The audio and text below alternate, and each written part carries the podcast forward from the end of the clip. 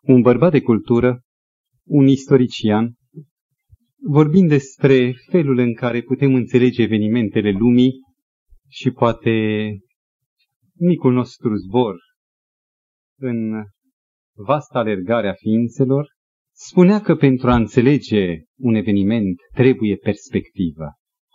Ca să înțelegi timpul, ziua în care te afli, este nevoie să treacă un timp. Și este nevoie ca de pe coama unui deal să privești în urmă și să țeși interrelațiile acelui eveniment cu altele ca să înțelegi dacă a fost o biruință sau dacă a fost un eșec. Trăim și noi un moment. Secolul 20 este un generic.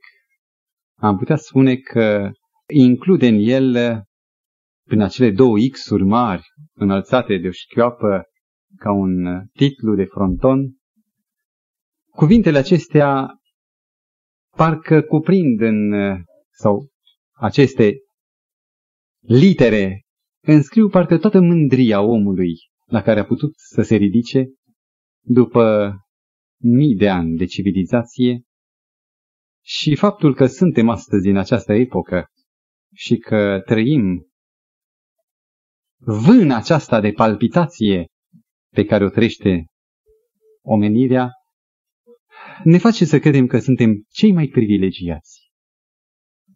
Aș dori ca înainte de a confirma că ne bucurăm de toate darurile tehnice și ale științei și înainte de a ne degaja pe această platformă de culme că totul e bine și ne merge cum nimănui nu i-a mai mers, aș dori să fac o paralelă. Mi-a fost dat să citesc cronica unui bărbat care a trăit începutul de veac. Era 1900, 1899, decembrie 31 și privirile înfrigurate urmăreau nerăbdătoare acele pe cadran, să vadă în sfârșit când miracolul suprapunerii celor două limbi și a deschiderii unui viac nou se va produce. Era așteptat evenimentul ca un miracol.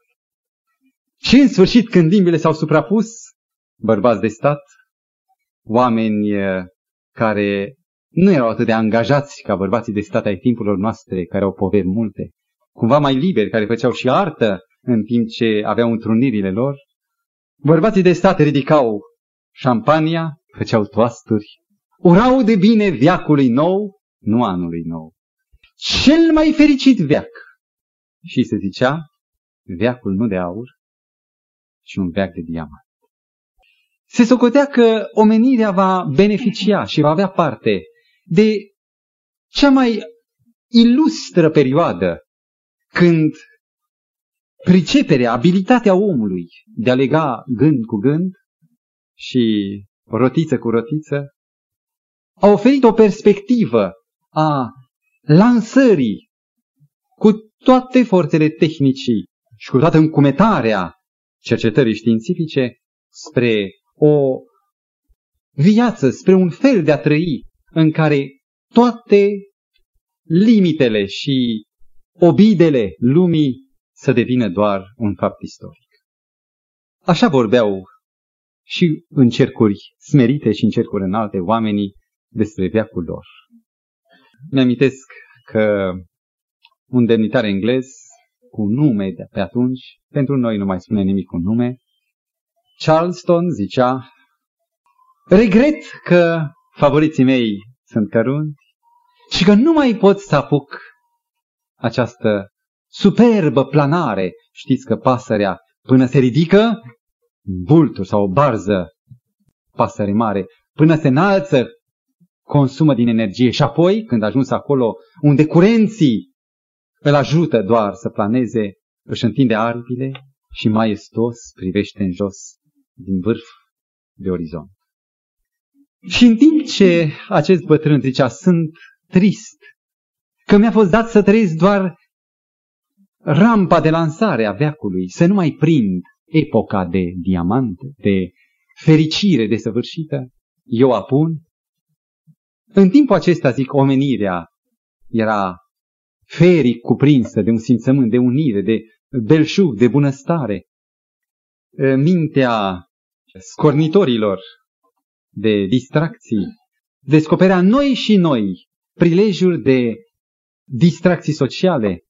Se făceau concursuri de cai, un nou zepelin era trimis să facă o raidă aeriană și în timpul acesta omenirea se apropia de primul șoc din istoria civilizației, care, pentru că nu mai avea un alt criteriu, un alt asemenea termen de comparație, a lăsat în urmă în istorie titlul Marele Războiu. Așa era numit războiul întâi mondial.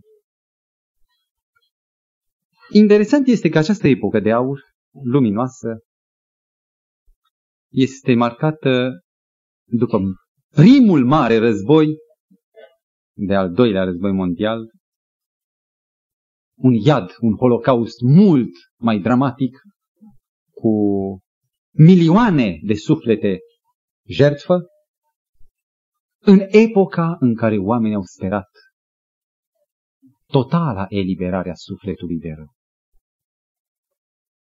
Aș dori să apreciați, stimați frați și oaspeți, că acest veac bun al nostru, mă refer global întotdeauna, niciodată izolat pe o țară sau pe o regiune, acest veac cu multe avantaje și avantaje care ne fac să privim cu superioritate față de generațiile anterioare, este un veac înșelător.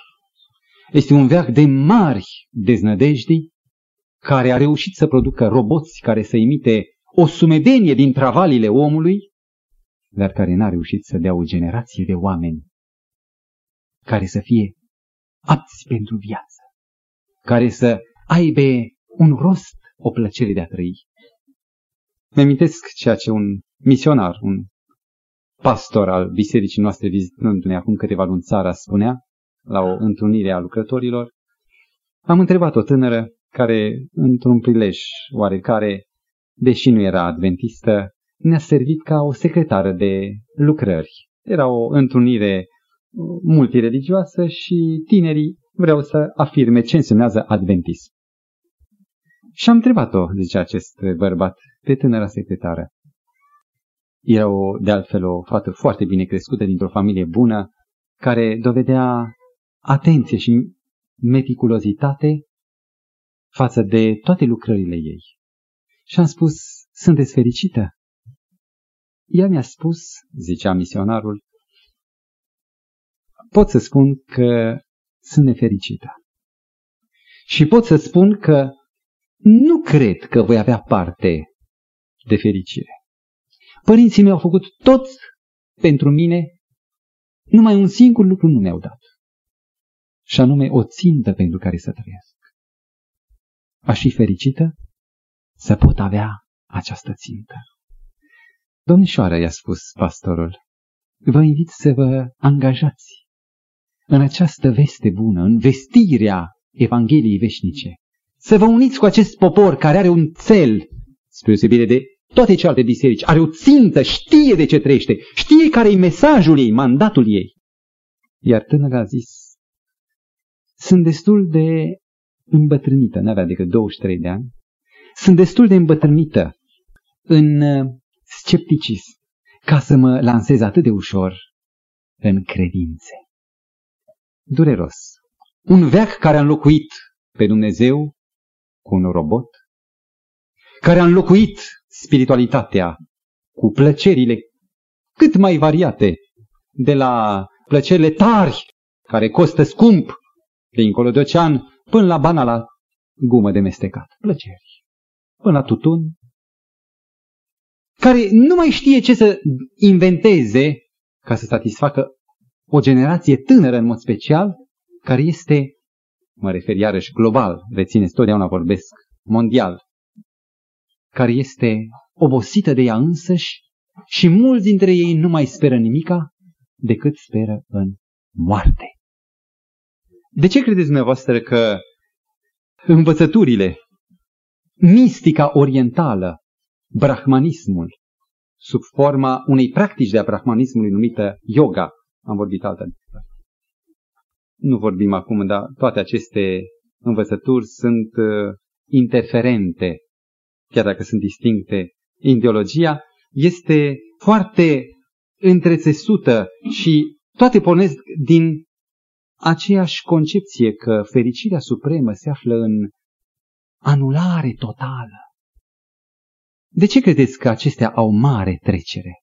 Ele învață moartea țintelor, eliberarea sufletului de orice fel de dolență, de dorință, să fii un impasibil, un om care să nu te mai angajezi sufletește în nimic. Merge foarte bine această învățătură fundamentală a Indiei cu timpul nostru. Mai amintesc încă un fapt pe care l-am văzut și cred că vi l-am mai amintit cu altă ocazie. Niște învățați, după ce a trecut veacul lăudat și în numele căruia se făceau, se rosteau toastori, se făceau urări de bine, aproape de încheierea veacului, prin 1985, niște învățați ai lumii, într-o angajare internațională, s-au hotărât să facă o monografie veacului 20.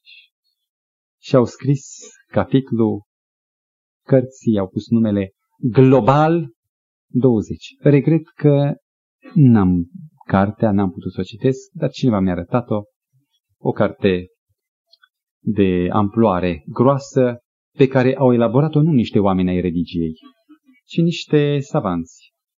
Și pe copertă era, dacă vreți, nota dominantă a întregii cărți, care trata sub toate aspectele, sub aspectul uh, economic, sub aspectul uh, climateric, sub aspectul energetic, sub toate aspectele posibile, pe care nu le mai amintesc acum, le completați dumneavoastră, ca generic al cărții, pe copertă se prezenta un coș de gunoi și în acest coș de gunoi încerca să intre un glob pământesc, uh, un glob didactic, care nu încăpea în gura prea mică până și a coșului de gunoi.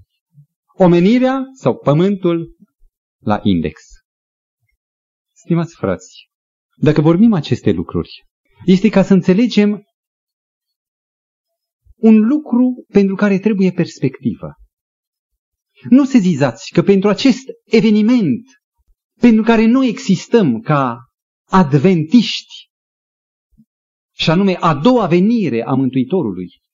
Pentru acest eveniment, când secerișul trebuie pregătit și când este nevoie de secerători care să meargă, să lucreze zi-noapte, non-stop, să adune snopii, pregătind sufletele pentru a-L întâmpina pe Domnul Isus Hristos, nu ca unii care sunt chemați la stânga să fie pregătiți pentru pedeapsă, ci ca unii care au înțeles vestea cea bună.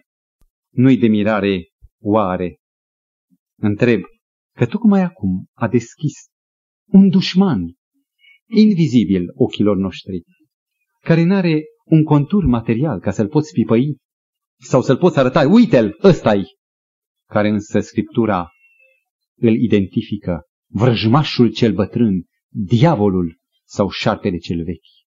Nu este oare întâmplător faptul că întregul veac acesta se află cufundat într-o dublă stare care creează o prăpastie la mijloc între starea de bine și cea de gol lăuntric.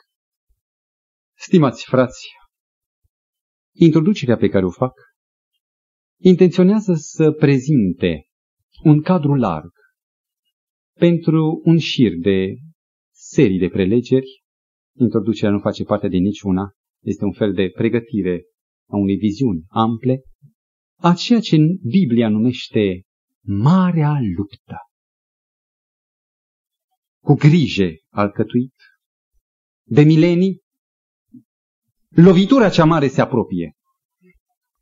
Cu toată ura pe care a adunat-o vrăjmașul, vrăjmașul care e de origine nepământeană, cum zic cei de azi un extraterestru. Nu așa cum și-l închipui oamenii, dar este un nepământean, nu e om, E un înger de căzut. Cu toată ura pe care acest mare răufăcător a adunat-o împotriva lui Dumnezeu, își apropie lucrarea de apogeu. Interesant este că prima armă pe care a folosit-o și o folosește în mod vulgar cu orice om, este încercarea de a-l deruta, de a-l dezorienta, de a-l face să privească nu spre adevăratul scop sau rostul vieții. Spunea cineva, un uh, mare pedagog al veacului nostru, că omenirea este în mod grav deviată de la conștiința de sine. Vorbea într-o societate elvețiană. Dar uh, eu cred că, chiar dacă nu de tot, semănăm cu toții, unii cu alții ca oameni. Nu putem face identități. Dar omenirea este grav deviată de la simțul conștiinței de sine, de la simțământul că există o răspundere pentru sine. Numai copiii trăiesc fără să aibă țintă sau scop. Ei trăiesc ca să se joace. Și abia așteaptă ziua de mâine, uneori nici nu vor să se culce după amiază. De ce? Pentru că iubesc joaca. Ei vor să se joace. Și cei mari care nu mai au părinți care să-i trimite la culcare, la lampadare puternice se joacă și noaptea. Este o omenire alcătuită de copii, vorbind în termenii acelui pedagog elvețian. Prin aceste cascade sau arteziene de stimul, de șocuri, de apeluri, suntem scutiți de aceste obositoare reclame care în alte părți te obosesc numai traversând un bulevard. Nu mai citești nimic. Toate îți joacă în minte și te orbesc. Sunt condiții de intrare în sine.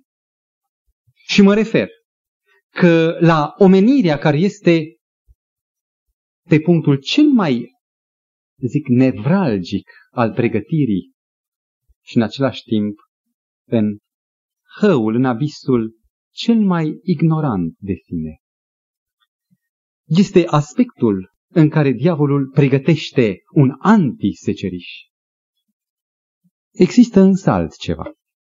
Dacă vorbim despre ceea ce Biblia numește marea luptă, despre un conflict care urcă și care se ascute, vreau să vă introduc în acea tonalitate pe cei care poate nu sunteți familiarizați cu Scriptura.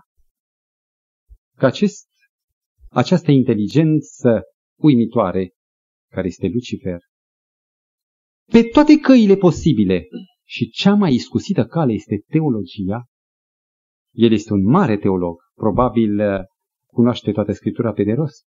Eu n-am această calitate a memoriei să memorez. El știe, cunoaște Biblia. S-a introdus în teologie încercând acea lucrare de măestrie, de capodoperă, să confere bunului Dumnezeu propriul său caracter. În Biblie se vorbește la 1 Ioan, capitolul 4 cu versetul 8, că Dumnezeu este dragoste, Dumnezeu este iubire. Și acela care a putut să urască prima dată, pentru că a fost egoist, s-a iubit pe sine, a încercat să arunce cel mai scusit pe calea teologiei semințe sau neghină prin care oamenii să-L privească pe Dumnezeu ca un Dumnezeu aspru. Amintiți-vă că în Vechiul Testament au existat jertfele. Ce este o jertfă? Și răspund oamenii care au o idee de teologie. O jertfă este un dar de sânge menit să potolească mânia zeului. Așa gândesc oamenii la ora actuală. De aceea privesc cu dispreț față de religie. În timp ce Dumnezeu a rânduit jertfa, ca un simbol că omenirea nu mai trebuie să aducă niciun dar de sânge. Omenirea nu mai trebuie să moară, pentru că va muri mielul lui Dumnezeu, adevărata jertfă. Preînchipuită prin aceste vietăți nevinovate ca un ied, un miel, un berbec, un vițel. Nu este puternică distorsionarea caracterului Dumnezeu în cadrul jertfei. Dumnezeu a dat zece porunci. Și diavolul a atins probabil fiecare din porunci. Pe unele mai evident, pentru că era legat caracterul lui Dumnezeu mai puternic de acelea porunci. Ce zice porunca întâi? să nu ai alți Dumnezei afară de mine. Omul e făcut să fie totalitar, să iubească unic. Un om nu poate iubi. Doi, iubește unic. Iar un copil atunci când iubește și pe tata și pe mama, el nu iubește doi, el iubește părintele. Vai de copilul care face deosebire între iubirea de mamă și de tată. Acela e un copil cu o copilărie schizoidă, care va ajunge la grave perturbări sufletești. În mintea lui este un părinte care se interschimbă, fie cu chip de mamă, fie cu chip de tată. Niciodată părinții nu vor face greșeala să se disocieze în fața copilului. Ce a zis tata, nu, zic eu, mama. E o nenorocire. Părintele este unic pentru copil. Este imaginea unicului cârmuitor deasupra lui. Și atunci când părinții se ceartă, copilul plânge. Este sfârșit. Porunca întâia zice să n-ai alt Dumnezeu. Vorbește despre identitatea unică, faptul că Dumnezeu e unic. Nu are niciun fel de comparație sau niciun fel de paralelă ceea ce construiește prioritatea spiritualului față de material sau sufletesc. Eu iubesc pe Dumnezeu înainte de toate. Înainte de tată, înainte de mamă, înainte de mine, a fost solia de sabatul trecut. Porunca a doua zicea să nu-ți faci chip cioplit, nici vreo înfățișare a celor ce sunt sus, în cerul sau jos pe pământ sau în apele mai jos decât pământul. Ce vizează porunca a doua? Trecem în sumar prin ele. Vizează tocmai natura spirituală a lui Dumnezeu. Dumnezeu nu e material. Nu încerca să-l antropomorfizezi, să-i dai o structură a ta. E total greșit când încerci să înțelegi după măsura și după dimensiunile minții și judecății și inimii tale să judeci căile lui Dumnezeu. De aceea totdeauna când te aplici asupra cuvântului, să ai această rezervă că tu, om, cu mintea ta limitată și păcătoasă, vei fi în situații când va trebui să recunoști că nu poți înțelege tot. Eu sunt spiritual, nu sunt material. Cum ați putea voi să mă reprezentați care aveți doar niște unelte, niște ustensile în trusa voastră, doar materiale, ustensile materiale, de natură materială. Nu mă puteți asemăna cu nimic, eu sunt spiritual. Și aceasta vizează nu numai natura lui Dumnezeu, ci și natura relației mele cu Dumnezeu, a închinării mele. Cum va fi închinarea mea? În semne? În zile? În obiceiuri sau posturi? Sau în ce va fi închinarea mea? Mântuitorul vorbea în Ioan, capitolul 4 cu 23-24, Vine ceasul și acum a și venit, când adevărații închinători se vor închina Tatălui în Duh. Ce înseamnă în Duh? Lăuntric, cu tot ce e în tine, nu cu buzele, sau cu dai un ban să se roage altul pentru tine. În Duh, cu Duh, deci în Duh și în, în adevăr, trăind adevărul. Căci astfel de închinător dorește și Tatăl. Dumnezeu este Duh și cine îi se închină Lui, trebuie să îi se închine în Duh și în adevăr. Am încheiat citarea din Evanghelia după Ioan. Relația mea cu El va fi o relație spirituală. Și ce a făcut cel rău? A realizat. Mai întâi, dacă vreți, o împodobire, o înfrumusețare a locului de cult, locașul de cult cu imagini, care n-au făcut altceva decât să coboare închinarea la închinare materială, trupească, cu lovirea capului de lespede, cu atingerea cu buzele a unei scoarțe vopsite, nu vorbesc îndreptul nimănui. Eu îmi respect părinții mei care nu sunt adventiști. Ca idee însă, a dorit să lovească și pe această cale natura spirituală a lui Dumnezeu. Porunca patra stabilește caracterul sigilului, să mă refer.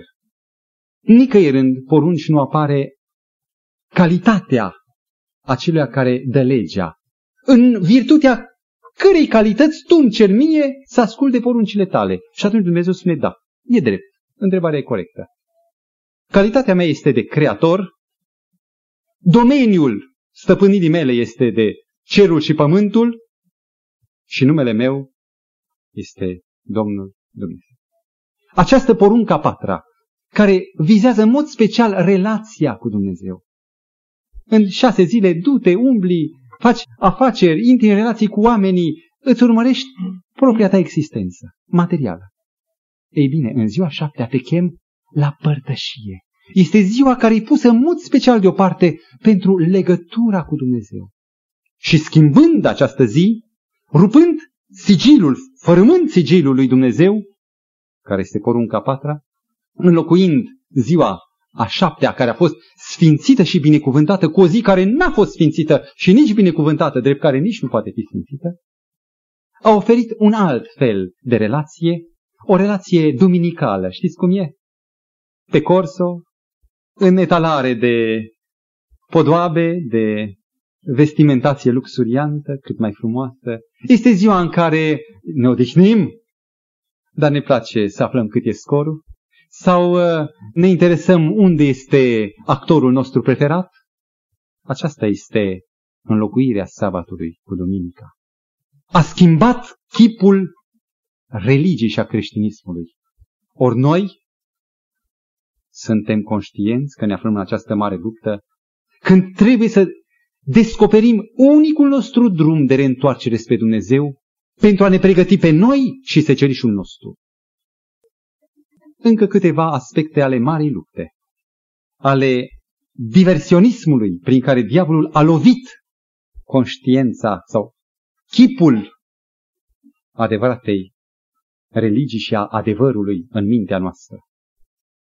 Credeți într-un iad? Credeți că o veșnicie va exista un spectacol de la care nu-ți vei putea întoarce capul sau urechea? În care rudele mele iubite, care n-au primit adevărul, se vor zbate în foc și în pucioasă și în smoală sau alte închipuiri și vor urla de durerea acelui foc cumplit în timp ce eu, cu harpa mea, animată după gât, voi intona imnuri de laudă și de pace. Ce bine e în cer! Acolo mă acompaniază urletele chinuiților în iad. Nemaipomenită invenția diavolului. Ca să strâmbe caracterul lui Dumnezeu de iubire. A acelui Dumnezeu care a spus, ah, omul a ajuns să cunoască binele și rău, spune Domnul în capitolul 3, cu versetul 22, dacă nu mă știu din Geneza, Iată că omul a ajuns ca unul din noi, cunoscând binele, dar și răul. Prin aceasta, omul fusese scutit de experiența răului. Și cerul, cei care trăiau anterior omului, care existau dinainte de om, care cunoșteau experiența păcatului, acum îl aveau asociat lângă ei și pe om. Omul care dăduse accese de durere dăduse pe față în Eden, zicând, mi-e frică, mi-a fost frică. Frica este cea mai adâncă durere care este cauza bolilor psihice. Să-l împiedicăm, dar acum, ca nu cumva să-și întindă mâna, cum a și luat din fructele pomului, și să ia în continuare din pomul vieții să mănânce din el și să trăiască în veci. Acela care n-a dorit ca omul să perpetueze durerea aceasta și angoasa, chinul unei vieți păcătoase și mustrarea de cuget a unui păcat săvârșit, nu cumva să trăiască în veci în condițiile păcatului. Oare acela care a oprit pe om ca să își perpetueze în durere viața, va suporta el un iad? Biblia nu cunoaște așa ceva. Iadul despre care se vorbește este moartea a doua. Iar moartea însemnează neființă definitiva dispariție. Și sunt texte sumedenie, amintesc doar un text de căpetenie care îmi trece prin minte, și vor fi ca și cum n-au fost niciodată. Nu vor mai exista. Aceasta este moartea a doua. În timp ce diavolul, ca să lovească în caracterul lui Dumnezeu, să îi schimonosească reprezentarea și numele său și iubirea sa, a inventat aceste strâmbături Aș dori acum, în minutele care le mai am la dispoziție, să vă prezint încă una din uh, atacurile de ultimă oră. Cele de până acum sunt uh, agresiuni istorice. Chipurile au intrat în biserică și reprezentările grafe sau iconoforme au uitat în secolul 5-6, în secolul 8 s-au impus, 787, cu conciliul de la Nicea. Uh, sabatul s-a schimbat în, anul, în secolul 4, 321 sau 366, prin sinodul de la Laodicea. Acestea au fost vechi, istorice. Iadul cu purgatorul prin anul 1000 și ceva. De data aceasta, ceva foarte nou. Odată cu Martin Luther, din trunchiul religiei oficiale, care a fost catolicismul, s-a desprins o ramură reformatoare protestantism. Și protestantismul a avut acest apanaj de a judeca neîndatorat, netributar. Și protestantismul a spus, eu am o minte, nu mai cred ce îmi spune o față bisericească, fie chiar papă, eu sunt chemat să judec, să aleg personal. Foarte bine. Iar această libertate de conștiință, de alegere, mândru fiind de această descoperire omul protestant, a extrapolat-o, adică a extins-o, a tras-o și peste un domeniu în care trebuia să rămână umil. Și în sânul protestantismului a apărut raționalismul. Vă rog să țineți foarte bine seama, sau să țineți foarte bine cont, că în alta critică, care a fost uh, principalul ciocan care a lovit în credință în secolul XVIII, XIX, în 18 a început în 19, s-a dezvoltat și acum se află într-o metamorfoză urgentă pentru că nu mai poate supraviețui așa cum a fost atunci, ci în alte forme. În alta critică n-a început în rândurile unor ateiști declarați, ci a început în protestantism. Oamenii uh, bucuroși de serviciile pe care mintea lor le aducea, s-au avântat în a judeca ce este bine, ce e adevărat sau ce nu e adevărat din relatarea biblică. Ă, au început să aibă dubii asupra acurateții relatării biblice, să zică, da, e inspirație, dar trebuie totdeauna să deosebim unde e degetul omului de inspirația pură. Și au încercat să facă această disociere care nu o permite cuvântul. Mântuitorul, ca un simbol, el a fost cuvântul lui Dumnezeu numit, cu majusculă. A venit ca Dumnezeu om. Nu o împletire a divinității ca atunci când urmărești trei fire care se împletesc și totdeauna poți să știi acum care vine la rând să treacă în stânga. După culoare, bafirul galben, bafirul roșu, bafirul verde. N-a fost o împletire sau o apropiere, o nituire a divinității și a umanității, ci a fost o transformare imposibil de spus omenește. El n-a fost și Dumnezeu și om parțial, unit într-un corp. Jumate a fost Dumnezeu, jumate om. Nu. El a fost în totalitate și Dumnezeu și om în același timp. A fost o natură deosebită. Și cum nu poți să deosebești divinitatea de umanitatea Domnului Hristos, au fost multe curente cristologice, certuri în prima perioada istoriei bisericești până în veacul 5, veacul 4 sau 5, tot așa cuvântul lui Dumnezeu nu-l poți deosebi de esență. Suntem conștienți că oamenii au folosit limba, cuvintele lor care sunt limitate, sunt omenești, dar nu poți spune cuvântul ăsta nu e adevăr, ăsta la e adevăr. Este o natură unică, omogenă, pe care nu poți separa.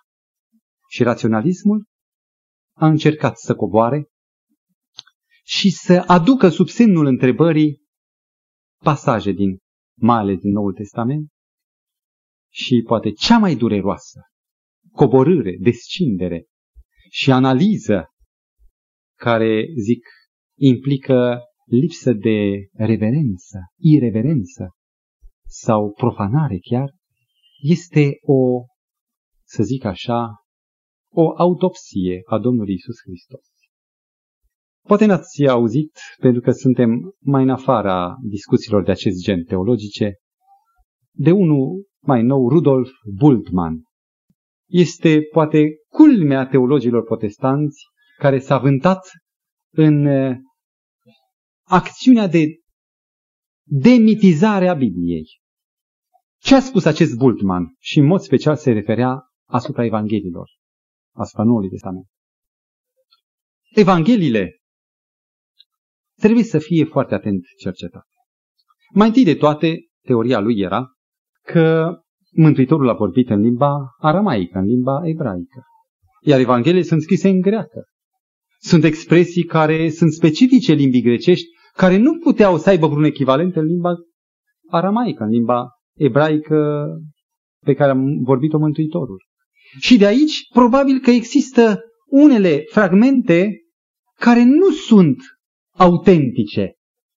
Este falsă această premiză. Nu acum, poate altă dată vom discuta.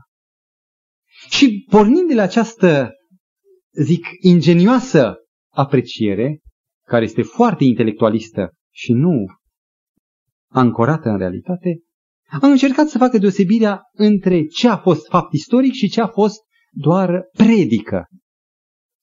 În limba greacă predică se zice kerygma. Și el spune, Evangheliile nu au un caracter istoric, au un caracter kerygmatic. Ele au fost prezentate sub formă de predici pentru biserica din timpul acela, nu ca să vorbească despre realitatea care s-a întâmplat cu 10, 50, 100 de ani în urmă, ci ca să înalțe chipul și numele lui Dumnezeu. Și le trebuie luate în sensul soliei pe care aceste evanghelii o aduc și nu în sensul literal, biografic, istoric pe care noi suntem obișnuiți să îl regăsim. Sensul acesta. Și vedeți dumneavoastră, a început ideea că însăși personalitatea Domnului Hristos e greu de regăsită în Evanghelie. Dintre toate punctele, vă rog pe dumneavoastră să spuneți, dintre toate adevărurile înfățișate între aceste două scoarțe ale Sfintei Scripturi, care credeți că este adevărul fundamental și de temelie, măduva întregii Scripturi? Vă rog? Iubirea lui Dumnezeu e un termen foarte bun, abstract, care este prea larg. Vă rog? Persoana Domnului Isus Hristos. Mântuitorul Isus Hristos, acest nume sacru, este totul. Dacă n-ar fi El, dacă El ar dispărea, totul ar cădea la pământ. Există diferite dispozitive mecanice care se dispun pe un ax și sunt destul de complicate. Dacă scoți axul, toate cad la pământ. Nu stau deloc. S-a dus angrenajul. Și dacă voi putea lovi persoana Domnului Isus Hristos, zice diavolul, sunt sigur că v-am pe toți în buzunar. Suntem în mare luptă. Și suntem destul de nepregătiți să întâmpinăm armele actuale. Poate că noi credem. Noi credem pentru noi. Dar știți dumneavoastră cum e cu crezul, ca și cu casa pe care o zidești. Poți să zidești o casă bună. Noi am fost o dată la mare cu corturile. Prima dată când am avut această experiență, la portița lângă Tulcea, lângă, așa, la Curazel, și chiar acolo la 6 metri sau 10 metri de apă, unde se termina duna pe vârf, am bătut săruși și tare, bun. Am întins funile, am întins cortul de patru persoane în care trebuia să încapă familia mea și acum nature și mai erau două, trei familii și ne-am culcat liniștiți, fericiți de adăpostul anti-vânt, anti-țânțar, anti-rouă, care ni-l oferea cortul. Noaptea, prima noapte, a fost o noapte de neuitat, în care credeam că vom fi aruncați în mare. Nu ne așteptam ca vântul să bată dinspre lacul Razel spre mare. Ne așteptam să fie invers. Era tocmai din potrivă. Era o furtună dezlănțuită. Imaginați-vă noaptea, cu nisip în ochi, în păr, ieși afară, întinde funia, nu era bătută bine. Cine a spus că e bine bătută funia? Era atât de bine înainte. Furtuna a arătat șubrezenia. Cât de precară e pregătirea noastră. Dacă mâine ar veni niște oameni pregătiți, iscusiți, care v-ar spune dumneavoastră, nu știți ce credeți. Știți că Isus n-a existat? În săptămâna aceasta am făcut o, un tur de forță în a citi cărți care contestă istoricitatea, personalitatea istorică a Domnului Hristos. Și mi-am dat seama că suntem, poate, neversați, naivi. Nu trebuie să fim, să ocolim Marea și Uscatul ca să știm în cine credem și ce credem noi. Eu cred în Mântuitorul meu, nu pe baza ceea ce au zis alții, ci pe baza faptului că mi s-a revelat, mi s-a descoperit mie, într-o experiență personală, mi-a răspuns. Amintiți-vă de cât de minunat a răspuns atunci sau atunci sau atunci în viața dumneavoastră. Asta nu e întâmplare. E, el e aici, degetul lui. De aceea eu n-am să mă mai clatin. Dar sunt unii care n-au această experiență și privesc spre noi cu dorința de a avea un răspuns. Suntem într-o mare luptă. Dacă va fi lovit cineva, scopul, ținta, el nu mai poate lovi diavolul acum pe Domnul Isus. Domnul Isus, după ce l-a biruit pe diavol la cruce, s-a înălțat în slavă, biruitor. Dar, dacă nu va putea să lovească de acum pe Mântuitorul în mod direct, va încerca să lovească pe Mântuitorul indirect, și anume pe Mântuitorul în mintea și în credința mea. Și dacă are un obiectiv al urei sale, acesta este Isus, Mântuitorul nostru Isus Hristos. Vă invit să citim textul care l-am ales ca singurul text pentru această oră de mare introducere, mare zic pentru că este amplă, intenționează să urmărească o desfășurare în serie despre Domnul Isus Hristos și text care se găsește în Ioan, capitolul 16, cu versetul 33. Să citeți versetul 32, mai bine. Iată că vine ceasul, zicea Domnul nostru Isus. Și a și venit când veți fi risipiți fiecare la ale lui. Nu risipiți de gânduri și de forța de lovire a furtunii. Și pe mine mă veți lăsa singur. Dar nu sunt singur, căci Tatăl este cu mine, spunea Domnul Isus. Versetul 33. V-am spus aceste lucruri ca să aveți pace în mine. În lume veți avea necazuri, dar îndrăzniți, eu am biruit lumea. Sunt fericit că în fața marei lupte nu sunt chemat să fiu pionier sau deschizător de drumuri, ci sunt chemat să fiu doar un ucenic, unul care calcă, care vine după mine, cum zicea Mântuitorul, ca unul care am niște dâre însângerate după care mă ghidez și nu pot greși drumul pe baza jertfei și a sângelui Mântuitorului nostru care a curs din rănile lui, din picioarele lui sfâșiate, și știu că drumul acesta merge tot pe drumul biruinței. Veți avea necazuri, veți fi risipiți, vă vor bate vânturile, dar îndrăzniți. Eu vă spun dinainte toate ca să aveți pace, să aveți pace în mine, pace în voi. Biruiți cum am biruit și eu. Facă Bunul Dumnezeu ca ocaziile care vor urmări pas cu pas cea mai aprigă controversă, anticreștină, antireligioasă, din partea vrăjmașului nostru. Să nu credeți că vrăjmașii noștri sunt oameni, sunt carnea și sânge, trupul. Vrăjmașul este, teologicul vrăjmaș este diavolul. Și facă Domnul ca să fim pregătiți pentru această cercetare, să înțelegem că nu este doar o polemică, noi nu facem polemică cu nimeni, noi ne afirmăm credința noastră.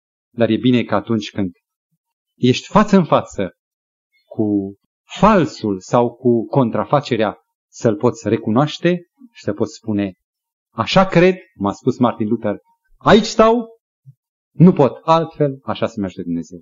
Facă Domnul ca această experiență a cunoașterii și a întemeierii credinței noastre să fie autentică prin credința autentică în Domnul nostru Isus Hristos. Amin.